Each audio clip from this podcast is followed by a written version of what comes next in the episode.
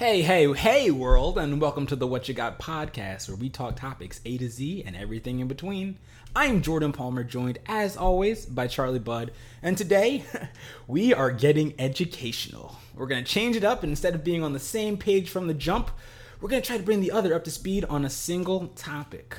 Bud, looks like I'm kicking this off, so today I get to ask myself the question what you got? And for you, Charlie, today I have chess. That's right. The age old game of skill and strategy brought to life and brought back to life, I should say, during the pandemic by Netflix's The Queen's Gambit. And so I figured this would be something that maybe you'd be interested in. Uh, what do you know yeah. about chess? Just right off the bat there, bud. Uh, the basics, you know, I know all the pieces and how they can kind of move. Um, and I know like some basic strategy. Like I know that the the main like kind of like how you want to base your strategy, I guess, is you want to kind of control the center of the board. Um, so I mean, I don't know. Maybe you're maybe I'm wrong there, but I, I read that when I was like trying to get into chess, and I still want to.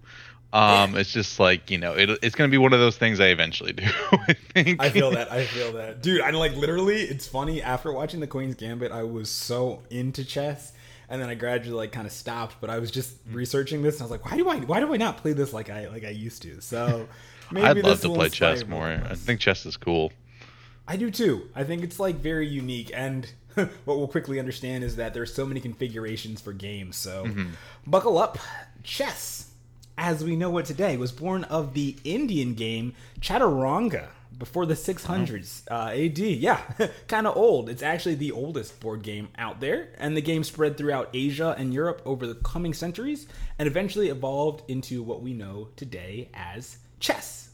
So, I'm actually going to make this a little bit of quiz. We're going to make it interactive, but do you know how many squares there are on a chessboard? 64.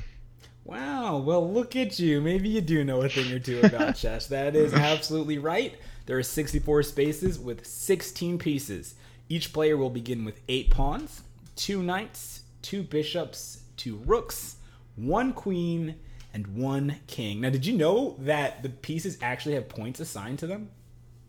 Um, like you mean like each tile or like the pieces themselves as each piece, point? so like a rook or a pawn or a bishop. I did not know what is that used for. See, that's the question. It's actually not technically used for anything. It's just sometimes factored into strategy because it's like, would I want to sacrifice my knight to say take a rook? And uh, based on what I'm about to tell you, you probably would want to. So is it like based uh, on like a importance level, uh, uh, essentially? Absolutely. Okay. There you go. So each pawn is worth one point. The knights and the bishops are both worth three. Can you guess how many a rook is worth? Rook probably four. Close. Five. Five. Five. Okay. And then finally, you have the queen, who is worth nine and then the king is just the king. He's chilling, doing his own thing.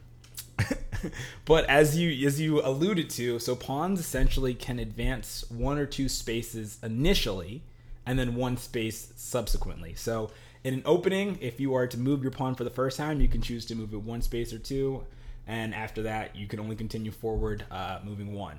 And it captures pieces diagonally. This is interesting, so that on your squares, yep, you know you're across uh, mm-hmm. to take people out the knight. The knight moves in an L shape. I know that you're familiar with this, and is the only other piece that can actually jump over others. So this is actually important when you're talking about middle of the board, especially as things start to get built up there in order to make moves and to strategize uh, further. The bishops, which start out next to uh, the king and queen, they can move diagonally. Uh, rooks can move across ranks or files, which are the fun ways to say horizontally and vertically. And then the queen, like the bishops and rooks, can move an unlimited number of unoccupied spaces diagonally, horizontally, or vertically. Now, the thing I actually found out was that until I believe it was the 1600s, the queen could only move one space. Like it, she didn't have like the unlimited kind of uh, movement across the board. But now she is the most powerful piece. And then finally, you have the essential one. As I said, the king. It is the single most important piece on the board, and the strategy of chess is built around defending the king while also attacking your opponent's king. And games mm-hmm. end when a player is checkmated, or when their king is placed in a check and unable to escape. And for those of you who are listening who don't know, check is when the king is on a square that is being attacked. Do you know the other name for an ending? It's uh, a, technically it's a, a draw, but you know what it's called? Uh, like what the different name for a draw? I I don't think I do. The other name for a draw. It is a stalemate. Oh well, yeah. I thought there was like a specific term to chess. Oh. I wonder what they would call it. No. it's like a good game, a good game. oh man! And so that happens when um, the player who's moving has no legal move to make. So Mm-hmm. I was really kind of confused by that, but essentially they had all these diagrams, and so I learned that if you basically you can't move yourself into to check. So if you're just stuck and the other player looks like they could just destroy you, then that's the stalemate. Like technically, technically. Now, you alluded to something also uh, very important, Bud, and this is how we play the game. So, there are a couple of eras to chess, starting out with the Romantic era. And this is kind of the one I actually got really behind because the strategy here is just to attack with reckless abandon and just win beautifully. So, they're like sacrificing everything in their arsenal just to get the win. So, uh, let's just say it got a little bloody, but it was a gentleman's style of playing, and all of that changed when Wilhelm Steinitz, who was the official first uh, world chess champion, brought about the scientific school. And so, as you mentioned, this is the principle based around controlling the middle. Now, that's principle number one. Principle number two is getting your powerful pieces involved. So, in looking at your strategy, as you start moving your pawns to the middle, you want to start opening up the game uh, in order to get you know your knight, your bishop, your rook, so they can get involved. I'm curious in the games you played, which one do you typically try to move first? When I when I play, so for me, I usually just move with like pawns towards the middle. Uh, is what I typically do. Um, sometimes when I'm feeling bold, I'll start with a knight to move first. Mm, Uh, because obviously, as you've mentioned, they can jump over pieces. So, uh, yeah, sometimes I'll just kind of go out the gate. And I've seen that from both like uh, Queen's Gambit, like the knight as a starter move, and also just from like watching some professional chess players play. Um, they will do that. I don't know the strategy from that point on or why they do it. Uh, so maybe you can shed some light if you know. Ah, see, my research only went so far. But I will get on that, and I will get back to you. Man, but no, it's actually interesting. You mentioned uh, like watching other people because over the pandemic, chess sh- like shot up in popularity again, and for a time on Twitch, it was the number one streamed like uh, form of I guess media over video games. And Yeah. things. people were just watching. People were into chess. There was a big chess era on Twitch.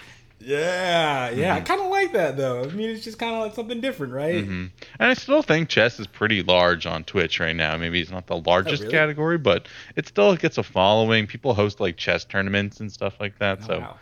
it's cool.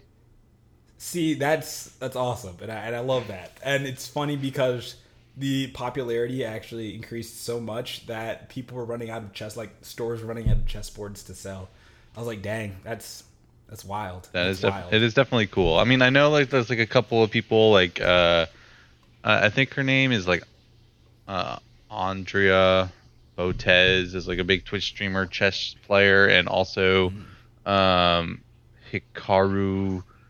Uh, I want to say his last name is like Nakamura, and he's also a big like Twitch streamer, chess guy, and they they host like tournaments together, and they'll like commentate and stuff like that. So it's kind of cool.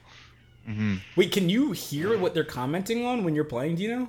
I mean, it's not when I'm playing. It's like Okay, yeah, it's, not it's it's like when they host like chess tournaments and stuff. They will commentate. Like they hosted like a Twitch streamer chess tournament, and like they um were like commentate commentating the uh, matches. It was cool. Okay.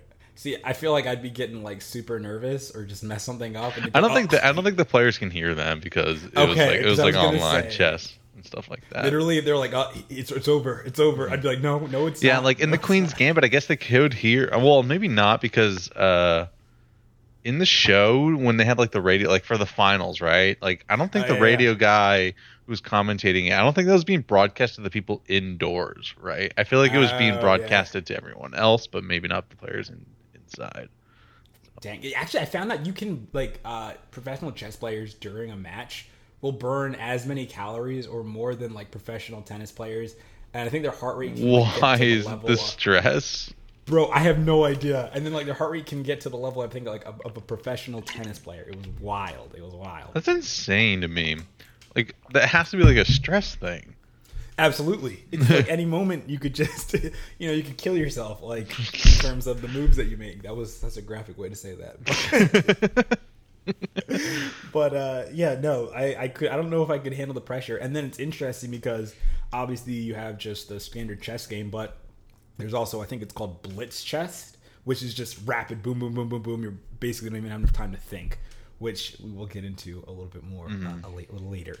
Um, but in terms of openings, I'm glad you you said that too. So there's several, uh, actually hundreds of possibilities um, that have been established early on. So you know you have your oh you're playing the, the Spanish game or the Italian game or something like, and so it's just all about how you move, and then obviously black can respond with a defense or the queen's gambit or whatever it may be so mm. i'm pretty sure everybody just started doing that two years ago just because it's like oh the queen's mm-hmm. gambit oh yes how how different. Okay. But um no as the game unfolds like i said the possible configurations increase exponentially. Mm. um and so that was the scientific school. That was you know era number two. And then you kind of got to this this new era for the the hyper modern hyper modernists as they were called. And so once again it's kind of leaning into the principle of controlling the middle but it also made that a dangerous place to go so you had to kind of control it through some unorthodox uh, methods and so it's ushered us into this this new age and as you mentioned there's a lot of people up and coming um, but i think that one of the uh, the biggest names is, is out there. We will we'll talk about him. Him. Apologies, everyone. We had some technical issues, and unfortunately, you will be hearing my audio with a little less quality, but all good. Stick around. So, essentially, after the hypermodernist era, uh, we are now looking into world champions and grandmasters. And so, I'm curious to know what you know about the grandmaster title. Um, I think it, it has to do with like they work on like an elo system. If I or no, did they not have an elo system? No, I'm chess? a little impressed. Okay, talk to me. What do we know? Um, well, like so you in an elo system, basically like what explaining what like what I didn't know an elo system to be. So if you have uh, two evenly matched players, they, they, like elo assigns a rating to people and your rating it goes higher, you know, the better you are. Um, and what the way that it works is that you take uh, if you have two people kind of around like say you both have an elo rating of a thousand uh, and they play a match together then you take like 20 of their points if you win and that person loses the 20 points so you're basically kind of exchanging uh, points and you kind of move up the ladder that way um, but if you play somebody who's a really high elo, so let's say you're a thousand, you play somebody who's a two thousand elo. Uh, if you lose to them, they're not going to get as many points for beating you, and you're not going to lose that many points for losing to them because they are much a higher ranked player. Um, so just gotta take a second. You one of those. For those of you who can't see me or hear that, that was uh, some claps because that was a little impressive, but absolutely, bud. So yeah, the elo uh, system is essentially a rating system used to uh, show the strength of a, of a player and their their skill overall. And so the Grandmaster is the highest title a chess player can achieve, and it's awarded by the chess, uh, the World Chess Organization, which is known as the FIDE. And by the year 2021, there were about 2,000 Grandmasters, 39 of which were women. So shouts out to my girl Beth Harmon. I don't think she was real, but you know, we out here doing it for the ladies. Fictional um, character. Fictional character. Fictional character. Well, you know what? But there are some empowerment. What? Empowerment. Maybe an idol. Yep. Maybe you know some some young chess player. be like, I can do that too. Yep. I want her to like, if her hair isn't red, to dye it red, and just be like, "This is, me going full back." I also oh I God. knew so much about the Elo system is because a lot of games use that for their ranking system. So that would make a lot of sense. Okay, so yeah, I see you. I see mm-hmm. you. But essentially, to become a grandmaster, there are currently two regulations. Um, so a player must achieve both of the following: an ELO rating of at least 2,500 at any point in their career, although they may not need to maintain this level or obtain it uh, to keep the title. And then uh, you also need two favorable results called norms from a total of at least 27 games and tournaments, with some exceptions to receive a norm in a tournament. And there's also uh, several like championships that can be won that will automatically grant you the title of Grandmaster. Mm. So, thinking about the player I had mentioned before, do you know who the current world champion in chess is? Well, I would say Magnus Carlsen because he's like the most famous chess player, but um, I don't know if he's the current world champion. Well, bud, you are correct. It is Magnus Carlsen, who hails from beautiful Norway. Yeah, no, so he was a grandmaster at the age of 13, and by age 19, he was the youngest person to achieve the number one rank in the FIDE world rankings. I was like, Pretty bro, wild. yeah, you're kind of awesome, man. You're kind of awesome. He originally won the title back in 2013, and by 2014, he was the first person to hold the World Rapid Championship title, the World Blitz Championship title, and the World Chess Championship title concurrently. I was like, this man has played some chess in his life. Oh yeah. Wonder what age he started playing chess at. I was like, look, like super young, dude. He was like a prodigy, which I think, in so many regards, not to say is the only way you can do it, but if you start learning early, it's kind of like a language. Like it, your brain just starts kind of getting Yeah. wired. There, in fact, actually, there was somebody who, um, I think I probably brought this up in a, an episode a long time ago when we were talking about like the ten thousand hour thing or whatever. Oh, yeah. Um, but there was like uh like a Polish guy who raised his daughters, all of them, from birth. It was an experiment with some, you know, questionable ethics. That he Yeah. he he raised his daughters from birth to all be grandmaster chess players. Like, you know, he's not a chess player or whatever, and he did it from birth and it worked. They all Ooh. became grandmaster chess players. Dang, dude, I'm telling you, get them started early. Yeah. But it's what I've learned from chess since doing this deep dive is that obviously, yeah, you have to, you know, have like a little bit of skill, but it's it's made mainly based on studying, so previous openings and kind of knowing situations, Mhm. and it's also a lot about experience. Uh, experience. So what they've done is, uh, you probably know they programmed a number of computers to, you know, just be studs at chess, and so what gives the computer such an advantage is the fact that it can just play out just you know hundreds and thousands of games in, in seconds and just Mhm. get all of that experience collected so fast uh, there was i forget what the name of it was but basically they taught this one program differently than any other program essentially it was made to know only the rules and it doesn't didn't have any like uh, sense for structure or how it was supposed to play or strategies. And so it only learned by playing itself over and over and over again. And i believe in nine hours it became like a you know one of those fully realized programs but it was just off the experience and it was crazy. AI research, man. It's all like what they I'm do. telling you. And That's the cool thing was that a lot of people who played chess were actually able to learn from that model and learn kind of because it's a, a similar pattern to i think it was human understanding. Hmm and so that was kind of the best way to do it. So definitely opened up uh, my eyes to how i can maybe go about mastering a little bit of chess. Yeah. and so uh, yeah so uh, magnus carlsen's been the world chess champion since 2013 he's considered to be one of the greatest of all time but in that discussion is also bobby fischer the first ever american to hold the title of world champion after having ended the Soviet Union's incomparable dominance. And this dude was kind of like the bad boy of chess. So he's like, oh, I'm going to go play the Soviets. And he's like, eh, nah, I'm actually not going to do it. And I was like, oh, yeah, the bad boy. It's kind of like being like the cool kid in the debate team. Like, yeah, dude, he like, uh, he doesn't follow traditional argument structure. Awesome. he had a very like So- uh, interesting kind of way he played, right? Like, Yeah, he was just like I think like a, like a little bit of a bully there. Mhm. So I'm like, ah, I love it. But yeah, once again, like uh, they talked about how Magnus was very much that same way when he was younger, and now he's kind of evolved the game. He doesn't always use the same opening. He tries to make sure that uh, he keeps his opponents on their toes. And he also has like an app and you know a Play Magnus, I think, uh, like program too, so you can play him. but, so uh, how much of Magnus's game is like kind of in like these days, like his own creation? What do you mean? Like, how much of Magnus's game is kind of like things he's taken from other masters in the past and kind of incorporates them in like interesting ways? Or how much of it is like it is fully unique? He knows the game so well that he's come up with like his own style that people like 50 years from now will kind of look back and go this is how magnus carlsen played chess.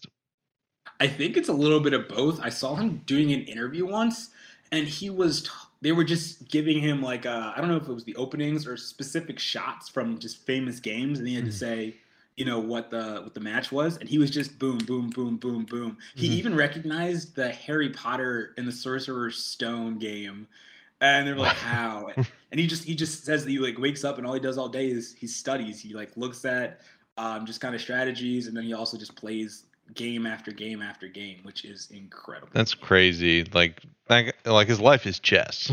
his oh, life like, he does nothing else. It's just all he does. You're just too far down that like mm. rabbit hole. He's he's, he's 31 and he's yeah, dude, just fully immersed in it. Do you think anybody's going to topple him anytime soon? Is there any rising stars that are like this kid's good? I think he actually said that he might just stop. Like he won't try to defend after this. I think is what the most recent, or there's been rumors that he said he wouldn't try and defend. He's 31. He could literally play till like he's 60 if he wanted to. But dude, that's the thing. Like apparently there is a very select window in which you're like at your your chess prime. Well, so you have to. I mean, I feel like yeah, that's just that's natural. Not even like from a physical standpoint, but like as you get older, you know, there are other things that come into your life and stuff like that. Like mm-hmm. you know, and that, that that takes away your time from being like the best. And also, there's going to be like, there's always going to be somebody younger than you who just has all that that much energy and that drive to look at Magnus and be like, I want to be better, and like it's going to become their obsession. And uh, yeah, uh, so and they have all of Man- Magnus's experiences at least to learn from, not necessarily like what was going through his head, but they mm-hmm. just look back and all of that. Yeah. So yeah, it's uh and they have less obligations when you're younger. So also true, yeah, and no expectations too. Sometimes yeah. like the weight of that would just crush somebody. Mm-hmm. Yeah, I never really think like when people say like you know, uh, like from like an athletic perspective or any type of like game perspective that oh you know you're kind of at your height for a certain time i think it's just like it has to do with as you get older you have more and more obligations and that takes more and more of your time, maybe your drive isn't as there because you might be sitting like Magnus has been sitting at the top for years, you know. Like yes, it sounds like he still has like that work ethic, but how much of that is like a drive to still be like the absolute best, you know? Mm-hmm. Competition mm-hmm. creates, you know, like ingenuity and it doesn't really sound like he's got a lot of competition if he's just been the absolute dominant champion for so long. Yeah, he's a he's a bad man, dude. He is a bad. And also, it's kind of like after so long, like, is it just momentum? Is it just because it's all you really know to do mm-hmm. that you're still going? You know, it's like I don't know what my life would be like without this, so I'm just gonna stay with it. But uh, I mean, just super entertaining. I learned a lot, and I actually kind of wanted to finish this one out with a a, a little quiz. Sure. Uh, these are going to be some questions that I have given the answers to and oh boy, some I have not. So uh, let's see how much you were paying attention there. Oh, oh god, I'm not good. I'm, I'm, not good in these situations. It's not, it's not, gonna be bad. Don't worry. Okay. Uh, okay. Question number one. You're gonna get kind of like easy to harder ish. Oh boy. What color goes first in chess? White or black? Um, white. One for one. Well done. well done. Oh man. Okay. Question number two, a little bit harder. The quickest possible checkmate is in one move, two moves, three moves, or four moves. I think it's um it's two moves. Dude, well done. Yeah, yeah. it is two moves. I think it's called the fool's mate. That was that was look at you, man. Two for two out here. Mm-hmm. Okay. How many squares are on a chessboard, Charlie? How many squares? 64. Squares? Okay, there you can see. But you knew that before, so I'm like yeah. impressed. You brought it back. Okay. How many possible moves are there to make for white at the start of a game? Huh. 16? Oh, okay. It's multiple choice. 20, 32, or 40? Um, well, let's see here. You can only figuring it out. I don't know. This is kind of so. What was so? There's only eight pawns you can move. There's then two knights you can also move to like just one starting move, right? Um, but then there's uh for each pawn you technically could have um 30 or yeah 16 options plus the knights which are an extra like potentially i think eight more options per knight. So that's another 16 so was 32 one of the options? 32 was option C. then c Oh, Charlie, you was- had it. You had it. It was B twenty. You oh had it. Ah, it was it was the Knights that got you. Yeah. You said there were four possible. There's only two, so they can go to like out. oh right, Right. I- yeah okay It was a good try. I liked where your head was at. It was it was sound reasoning. okay, penultimate question here. In which country did chess originate? And the answer was shared. Was it India, Russia, Italy, or France? india Okay, you were hmm. paying attention. Well done. Well Yeah. done. And then finally, and this is fitting, what does checkmate, also known as shahmat, mean in Persian? Is it king is alone, king is hopeless, king needs help, or king is dead? king is hopeless Oh, that was a good try. It mm. was actually D, king is dead. Oh, Long okay, okay. king. Long live the king. Yeah. All right, all right. But yes, my friend, that was that was a little bit about chess. Very cool, very cool.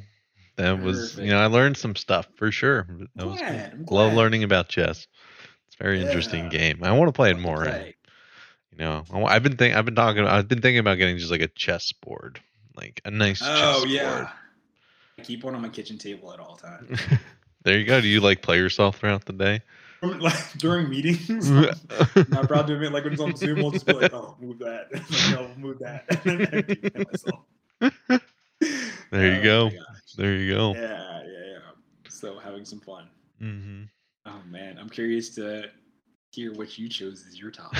My topic is a fun one. Is it though? I don't know. My topic, mm. we're going to be talking about getting rid of cars. Let's do You said it. getting rid of cars? Oh yeah, baby. We're getting rid of them.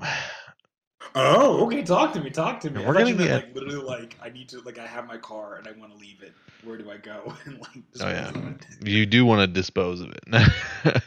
so, anyways, what we're going to talk about today is how cars in the US Let's get rid of them. Let's talk about it, baby. Let's talk Let's about it. So, did you know that a survey conducted by the United States Department of Transportation found that three quarters of all trips in a car are less than 10 miles? I am actually not even surprised, dude. Like I go to the grocery store, which is a five minute walk, and I just drive because I'm like, ah, make it easy. Well, I have a question for you then. Why why do you why do you drive there if it's a 5 minute walk? Because in my mind, I'm like, I know it's only five minutes, but it'd be like a minute in the car, and then I wouldn't have to carry anything. I'd just have it in the car. Do you have sidewalks? Are there even like proper ways to walk there?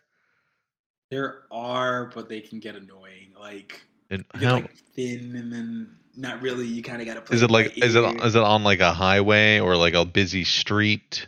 Yeah, busy street. Okay. Cuz that is like it's like is it a stroad essentially? Like a What's a stroad? stroad is essentially like not a highway, but it's a it's a busy kind of road that has a lot of traffic. It's utilized to kind of it's like maybe 40 mile hour zone, maybe 60, kind of in between Mhm. that. It's like in and it's basically used to um, funnel a lot of traffic to kind of get people through towns essentially.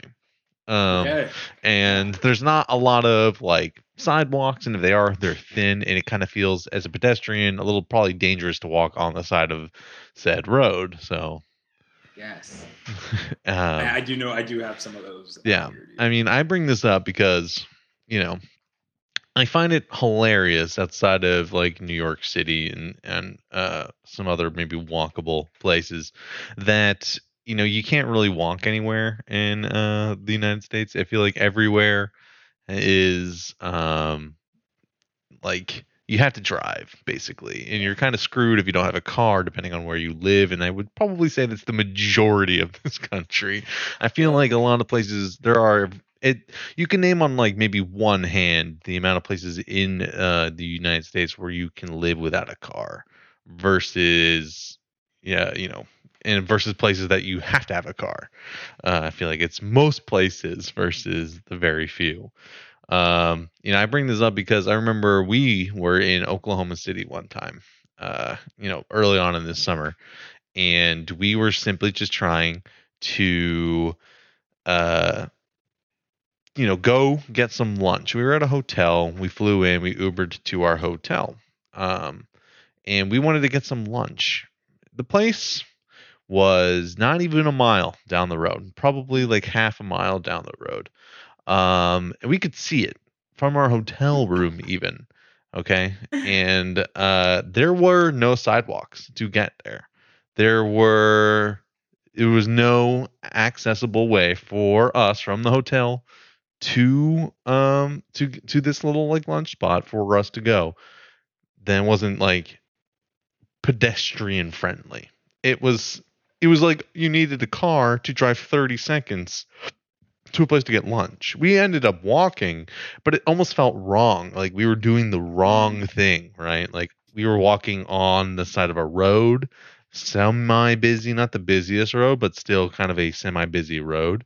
And we walked through like this grassy field that just felt wrong. We jumped over like some little fence that was in like surrounded the parking lot. It just felt like we were doing something wrong and that you know cars were the normal way of to get here even though we could see our hotel and it was a five minute walk five minutes not even maybe less. But it just felt wrong that we couldn't do that without having a car and it's kind of like you know that perfectly exemplifies you know our our, our you know the american life. I, let me ask you you grew up in the suburbs right? Yeah i was burbs boy yeah, you know, you you know, you grew up in suburbia America. How often did you need a car to go somewhere? Well, it's actually super interesting. So my elementary and my middle schools were within like walking distance. Okay, you can walk there in maybe like 20 minutes. You can bike there maybe like. Is it safe to walk there? Is there like? Yeah, so we okay. have back paths that allow us to actually get there, which is perfect. Um, it was funny in like eighth grade. I I never walked to school. I always rode the bus, but I rode my bike to school on like the third to last day. Mm-hmm. I was like, why did I never do this before? It's so much better. and uh, unfortunately, my high school was not even anywhere close, so there was no way I could get to that. But I always liked that, and uh, there's like it's weird because where I live, like I'm obviously in a, in a, neighborhood, but to get to our grocery store or anything, you can walk and you can take like the sidewalks. But I mean, I charted this out. I think to walk down one way might take maybe an hour or like an hour and a half. To walk from your high school? To, to walk uh. from my house to like the closest grocery store. Oh. Yeah, dude. It was kind of far. How far of a drive was it? I think it's like three miles. See, that's what like five minutes, ten minute yeah. drive. Yeah, yeah. And it took it takes an hour otherwise to walk. Yeah, kind of ridiculous, right? What yes, about like okay, so exclude school for example for a second because you sound like almost unique in that position. I mean, there are definitely more cities than uh, what you know my experience for example going walking to school was literally a non-option. It was not something you could do. Yeah. uh, my high school was set on a very busy road. Um, there was zero sidewalks anywhere near it there and to walk there it was a five minute drive from my house to get there. It was an hour walk. Um, it, it would it would take maybe a little bit more than an hour. In fact, I'm just going to quickly Google map it because I'm really curious now. how long it would take. Um, I'm pretty sure it's over an hour. You'd have to walk up a like massive hill as well. Yeah. There are no sidewalks. Walking on a road that had a speed limit of 55, and um, so let me just look up what the distance here uh, was in terms of walking. An hour and six minutes. It was 3.5 miles away, but it would take you an hour and six minutes to get there. And, or you could just drive there in eight minutes. And there was no sidewalks, not even a sidewalk on the street that I lived on.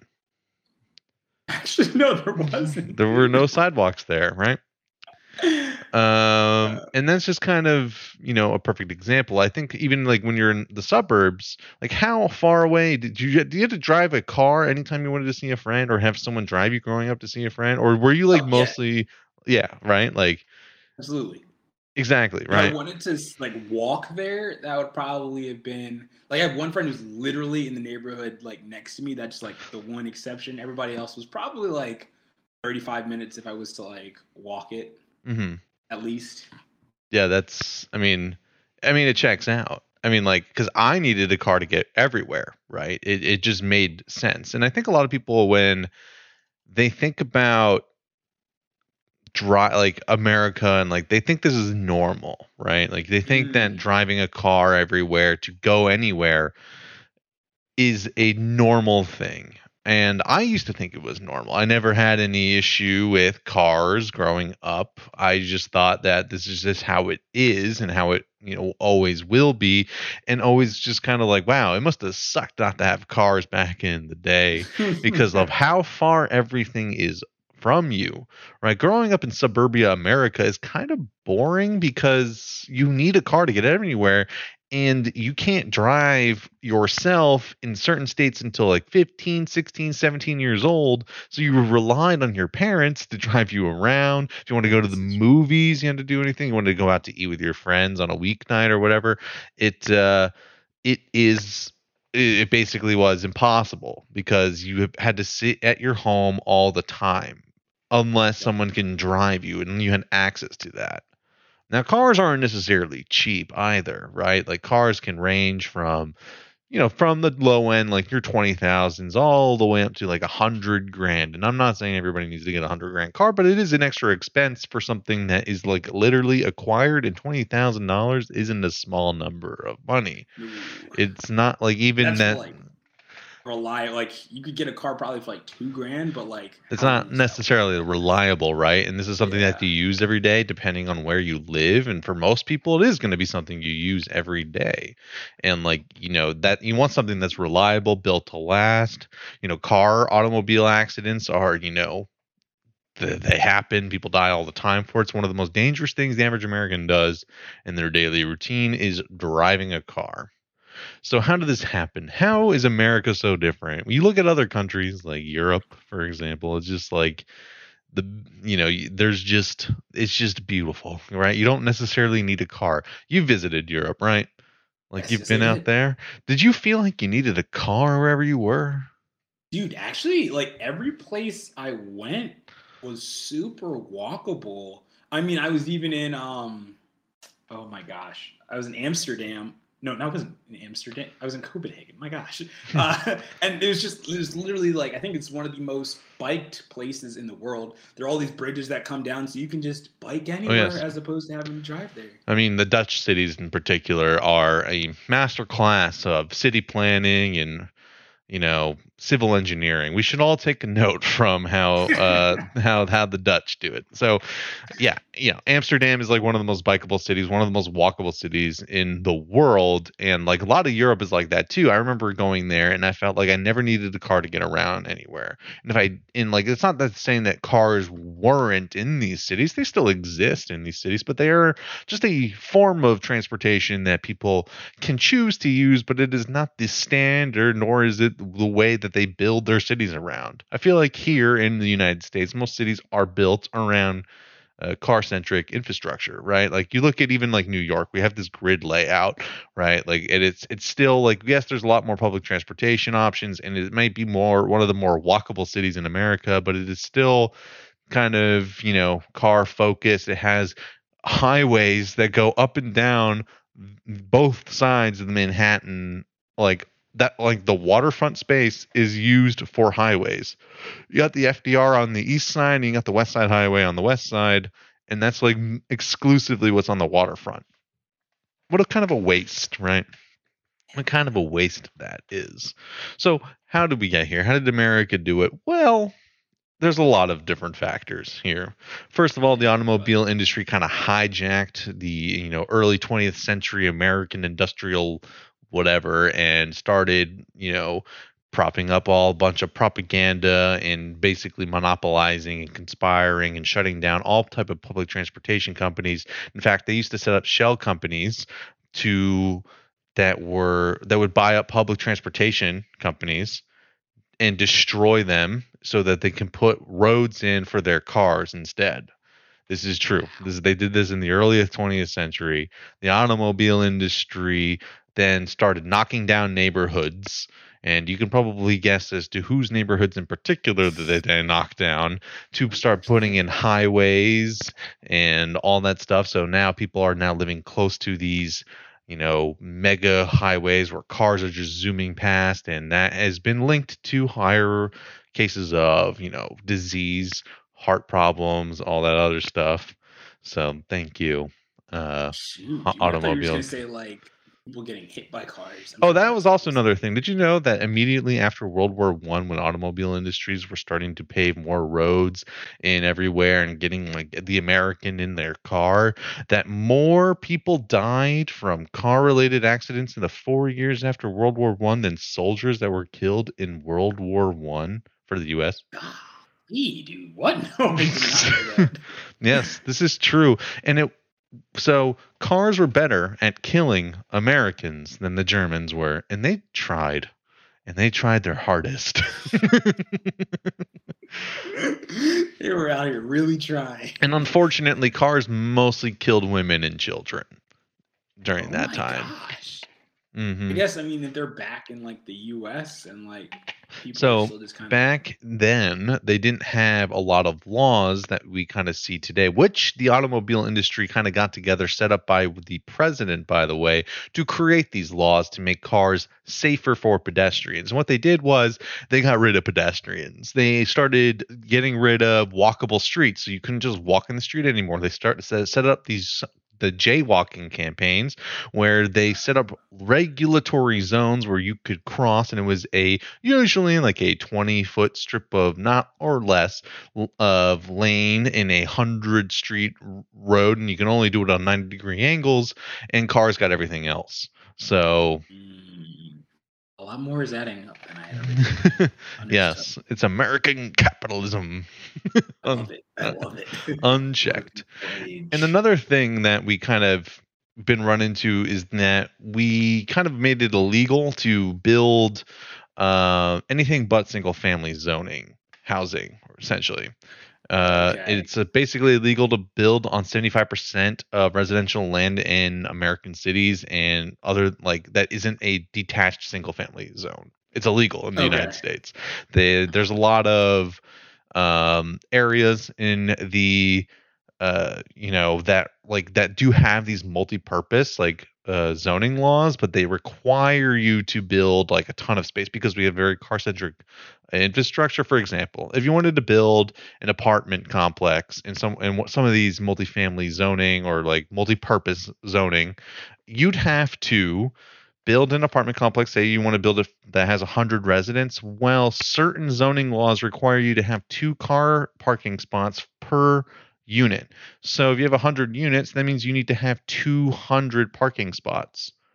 Ooh. and that creates like well now you need this massive plot of land instead of kind of baking it in to like a multi-town kind of thing and that makes it more difficult. Not to mention that the um a lot of starter homes are becoming less and less available is because single family zoning laws have basically made it illegal to build affordable housing like starter homes for for new families because uh, the zoning laws have essentially required it based on like town ordinances and all that stuff that you need to have like oh you need an acre of land right? Like that requ- that is required if you are going to create a single family zoning it needs to be like this far apart it needs to have an acre of its own land before another house can be built well that's a lot of land right? That's an expensive mm-hmm. house. Nobody's going to build a starter home on an acre of land and sell it for like $300000 they're going to build kind of an expensive home. Things that are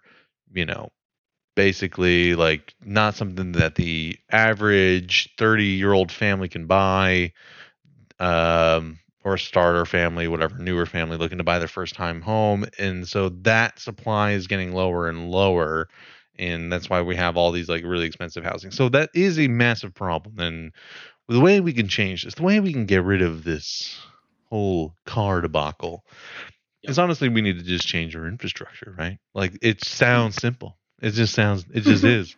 I mean, it is that simple, baby. We just change it. Um, we so i mean this also is great for the climate because it is shown through a lot of different studies that uh, multifamily housing is better for the climate and also it creates walkable cities that would reduce our reliance on cars if you look at like you know new york for example right it's a has its own zoning issues for sure. I mean, there's a reason we have skyscrapers. It's because of vertical zoning laws where you can only create residential areas and specific spots. So they just build up instead of mm-hmm. out and creating like communities. And they still have like areas of the city where it's just like this is mostly residential. Street over, that's where all the stuff is. Instead of creating kind of like mixed uh, areas and like towns and across America can benefit from this. Like you can still have uh, these single family zones. I'm not our single family housing with a yard and all that stuff if you want it, but most people actually don't even live in those, even though it makes up the majority of uh, the country's residential land. Most people actually don't live in that kind of home. Most people live in like an apartment or a multifamily zoning area, like a city, for example.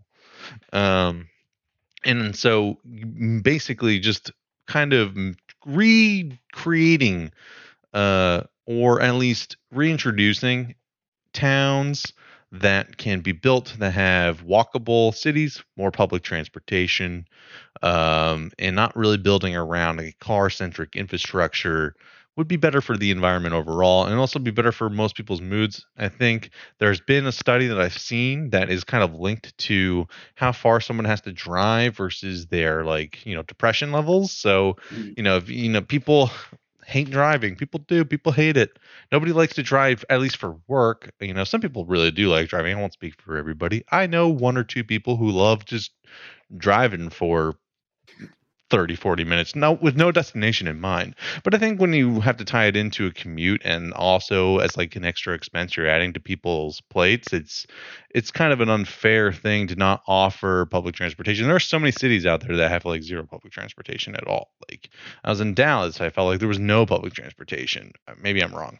Um i probably am. There probably is a bus but it doesn't feel like it was uh you know robust enough to um, get me from anywhere. I felt like I needed to drive. And also in Oklahoma City, it just felt like, you know, there's all these like residential areas right outside the city uh, with like no ac- access to get in. There's not like a train that I was aware of. Um, and I won't really speak more on that because I'm not like you know somebody who lives there but i new york is like a great example of a city that has like public transportation but at the same time it's also bad right? Because Manhattan is where it's all kind of centrally located. This public transportation is essentially built for people getting from like Queens and Brooklyn to downtown. If you look at a subway map, all the lines kind of converge in the financial district, you know, a place where everybody works. Uh, but but when you look out into like Queens and Brooklyn, it sprawls out, and public transportation becomes less and less of a thing that you can easily get to. It's becoming less and less of like, oh, I need to go like from Brooklyn to Queens. Well, you can't just do that via public transportation. there is one subway line technically, but there's one subway line, and it's not necessarily easily accessible for everybody from everywhere in Brooklyn. Like for us right now, it is a 10 minute walk basically to get to any subway line, and and there's only like two or three in our remote area and it takes us uh, you know into manhattan if we wanted to get to queens we'd have to go into manhattan and then back out to queens it just like has this sprawl and it makes it very hard to kind of move from borough to borough and it also makes it very hard to move from Brooklyn into other places places in Brooklyn because there's not necessarily built like that. And um, so if we can create better public transportation, less less reliant on cars, and create walkable communities where we have you know a lot of like town housing, multifamily housing, where you have apartment complexes, townhouses, single family homes with you know a yard and all that stuff, all kind of wrapped around with shops, markets, theaters, you know, grocery stores, all kind of within, you know, a 10 minute walk from any of it. We'd be living in a better society. Wow, dude. Dang, that's crazy. I didn't realize all the things that obviously, I mean, I knew about the environment, but like all that underscores how this was put into place as well as all that it affects. And it's funny when you first mentioned, it, I thought you were going to talk about that new like California electric car law that they're instituting, and it's by the year 2035. Like they will no longer sell uh, like cars that run on gas. It's a band aid. It's a band aid, baby. The okay. electric cars are just a band aid. You know, I used to be part of that EV movement. Trust me, I have used to be part of that.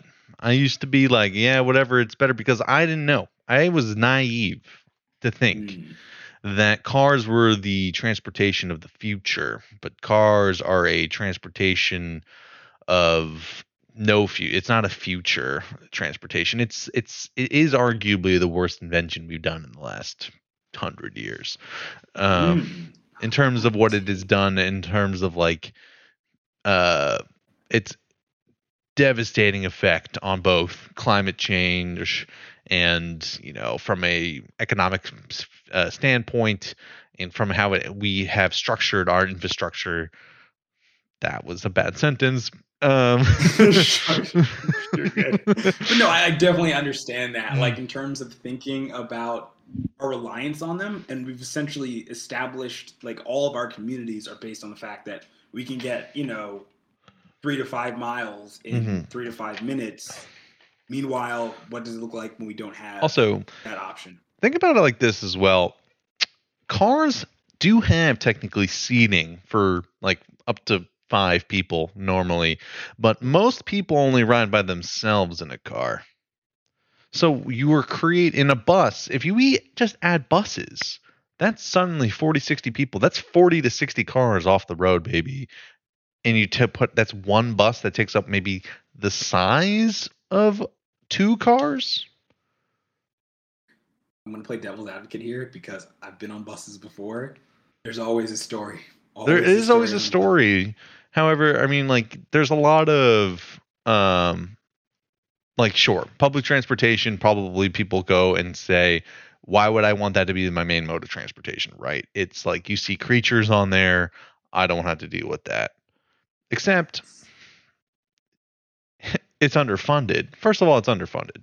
Second of all, it is just a way for people who can't afford a car to get on there. So in a way, it's like impoverished people. I don't know. That's terrible to say, but it's true in its own way. So like it's underfunded because of that. People who have the you know the wealth and the means to necessarily put like more influence on you know advocating for public transportation also public transportation is better when more people use it because it gets more funding it will be used by not you know the creatures of the night and um I say the creatures of the night you're talking about like rats and like well i just meant like you know you ever see the the instagram uh account subway creatures where it's just like oh. people doing the weirdest thing on the subway? Oh okay.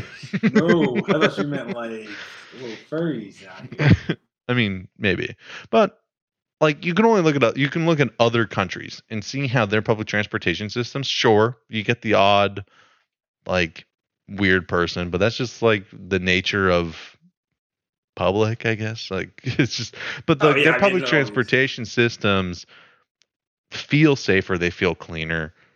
And that can be achieved with just a little funding and redistributing how we design our towns in our cities in our uh, around that rather than a car not to say that cars go away it's just we need to get rid of the reliance on them Mm, I feel that. I feel that. and it sounds radical it sounds crazy because if you were in america or even canada and like north america in general you'd be like well that's just weird and dumb cars are a thing it's just what i know it's what it's just what you know i only ask that you be open-minded and realize that the rest of the world is not like that and the rest of the world does it better I was gonna say it's also kind of scary when you think about how much globally climate change like we contribute hmm to that as a country, and then we have like what 320 million people,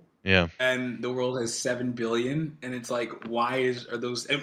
Not everybody can afford a car here, so it's like a even smaller, much smaller portion of that. It's just like yeah but like even the those who can't necessarily afford a car feel obligated to because you basically have created a system that forces you to have one whether or you not you want one or not. It's just so mm. baked into how we kind of perceive and get around in america that it's probably going to be hard to change people's like minds and realize hey like this maybe isn't the most effective way of you know building cities towns and etc or even getting around like there are better ways to do it and you just got to realize that interesting. Dang, dude, good topic. Good topic. thank you there's a great there's a great youtube channel uh well two really that i will recommend that talks about this topic a lot uh one is not just bikes they are a canadian dude who now lives in amsterdam um he has like a electrical engineering background but now talks about city planning and why it's terrible in the united states. Uh and then uh, climate town which takes it from a climate perspective and you know goes through the history of how cars basically became the dominant mode of transportation in the United States, how the suburbs are bleeding America dry, um, and why we even came in like why we are like suburbanites in uh the United States and like talks about a lot of like the housing uh issues that kind of come up with that so Wow. Wow. Okay, yeah, everybody check check those out. I'll, definitely like check give them. A If you want to learn more about city planning and how other ways we can get around, oh my gosh. Also, if you want to learn more about chess, you can definitely check out uh, chess.com if you want to get your, your skills up there. that's where you go. Or That's where you go. Yeah, absolutely. So Chess.com. Got to plug. Got to plug. Got to plug the chess.com. I go to chess.com to start learning how to play chess, Yeah, like the dude, basic uh, strategy. You seem like you actually knew a little bit about it. So uh, well, I don't know. Like, so my issue is I know the rules of chess and know what all the pieces do, and but like all I know is like okay, control the center. I have zero early game, mid game, late game strategy. I have no idea where to take it. I have no idea what pieces to use, how to utilize it in the most effective fashion. And I understand that becomes with like experience and playing, but like even as I play, I feel like I'm not learning anything. So like how does one, you know, jump off the diving board? How do you get swimming in the world of chess? Ah, okay, that's a good question. I actually downloaded a couple of apps that I will certainly plug. Well, first off, you can do like daily training things on uh, on chess.com.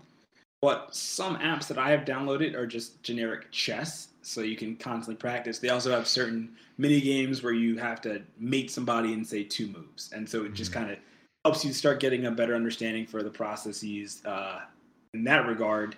And then I also have uh, Magnus Trainer, which is Magnus Carlsen's uh, app, Nice. and he talks a lot about or shows the principles of um, just chess overall too. So I recommend that. very cool. Very cool. Yeah, yeah, absolutely. That All is right. uh, that's all I got there. Alrighty, Palmer. That's basically all I got. Do you have any questions there? Ooh, I uh, I do. So I guess how soon do you think if we were to just actively take uh, you know steps to try and eliminate the utilization of cars or as much as we use them now how long do you think it would take to make a fully integrated i guess community uh, around the country or co- communities? Well i think uh, it's yeah i mean it's definitely a tough question. I, I think it could be something we could do over the course of like 10 years maybe if we had oh, I mean, like if we poured a lot of money into it and made like huge plans to, um, I think it would take probably longer. Uh, it would definitely have to be localized, and you'd have to kind of really go like, you know, city by city, town by town. Um, and but I think it could be done as like a massive ten year project. You know, you do a lot of the planning. You look at I mean, I don't know. It's it, it's definitely a hard question because I don't know how you like change how we do suburbia. Like suburbia exists. It's just that's the way the suburban sprawl is just kind of how America is set up. It's propped up on how how do you like go to those people who live in these towns? Be like, yeah, guess what? We're um we're going like you like start putting buses out there? You start building up like towns around them like those houses? I mm-hmm. feel like people would hate that because there's a reason they go to the suburbs anyway like they want to maybe get a, like a quiet life or whatever. And to me like people probably hear what i'm saying and think well now you're saying everybody's got to live in like a walkable busy town. Um i don't think that's necessarily true. I mean like it might seem that way in Europe, and like it. I mean, I don't know. I don't think Europe is that loud living in those like ta- like cities or towns. Even they're just walkable, and you can have like a walkable town. Like you know, my hometown. Uh, there's definitely like it. It feels walkable there. It's like a college campus, right? Princeton, and but there's not a lot of like housing. There's like definitely like an apartment complex, and there's like houses that kind of go around the you know the exterior of the town but like you could definitely build a lot of like apartment complexes on like on top of those shops there like nice ones and like this huge complex and like i don't know you can knock down some roads and like just put other stuff there you know? Like it's definitely like possible and then like you could still have like those suburbs it's just creating more housing opportunities for um actual towns like and creating walkable livable communities uh because now i feel like people you know and then that would eventually bring people back in from the suburbs because if you want to live in like a town right now like your hometown like is there like a downtown where people like could live and just like walk around that town? Or was it basically you had to live in a house somewhere or like a townhouse complex yeah, so like uh, kind of the, the latter. So mm. we were in our neighborhoods, but we were far away from kind of like all of our basic stores and whatnot. Mm-hmm. And there were some townhomes and everything kind of in those more urban areas, but there weren't really opportunities to go yeah. there unless you had your, your I feel like Princeton was unique because it is a college town. So like it felt a little walkable and there are like apartment complexes obviously for like students and stuff uh like right in town. Um, but yours, like, it, it is it not just like a giant like strip mall, kind of like that's your like town area, or do you actually have like a place you can go drive in, park your car, and walk around and like go to like shops and stuff? Oh, we don't have that now. That is not. Yeah, so like you could, you know, get rid of the strip mall, take the land that it has, and build up like an actual town with shops apartment complexes, all that stuff. And then eventually, like people like in, in the suburbs because they want to live in that town for whatever reason, but they feel mm-hmm. like they, they live in the suburbs and have a car. And then like eventually that would just you know be oh you know sapped away.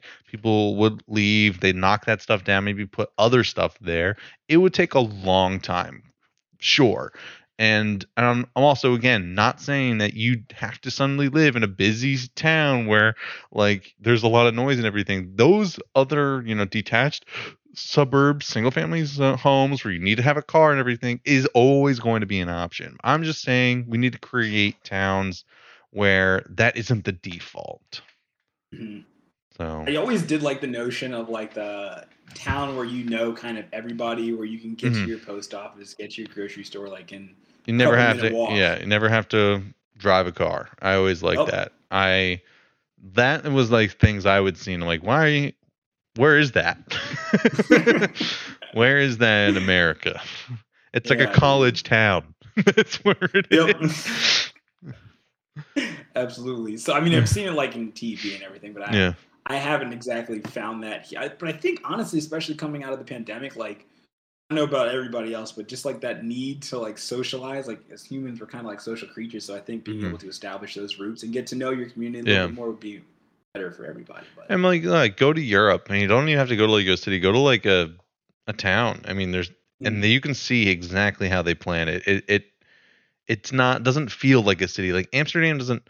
Not that I've been, but from what I've seen, it doesn't feel like a city. It just feels like a, a community where people walk around. It doesn't feel like New York. I feel like everybody when they think about like American cities, they think of these concrete jungles with no greenery or anything like that. We should see like how European cities kind of build.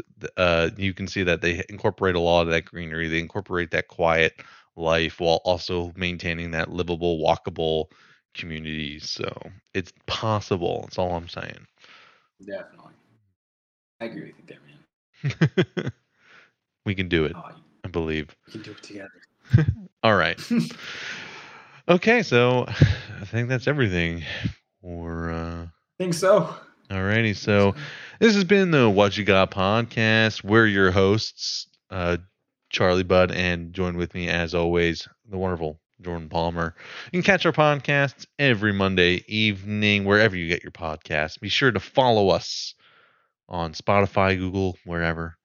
Make sure you hit us up on social media. Palmer, why don't you let them know where they can Okay, you can follow us on Twitter at Whatcha Got Cast, which is spelled W H A T C H A, or on Instagram at Whatcha Got Podcast, which is spelled the same way. And until next week, we'll catch you all later.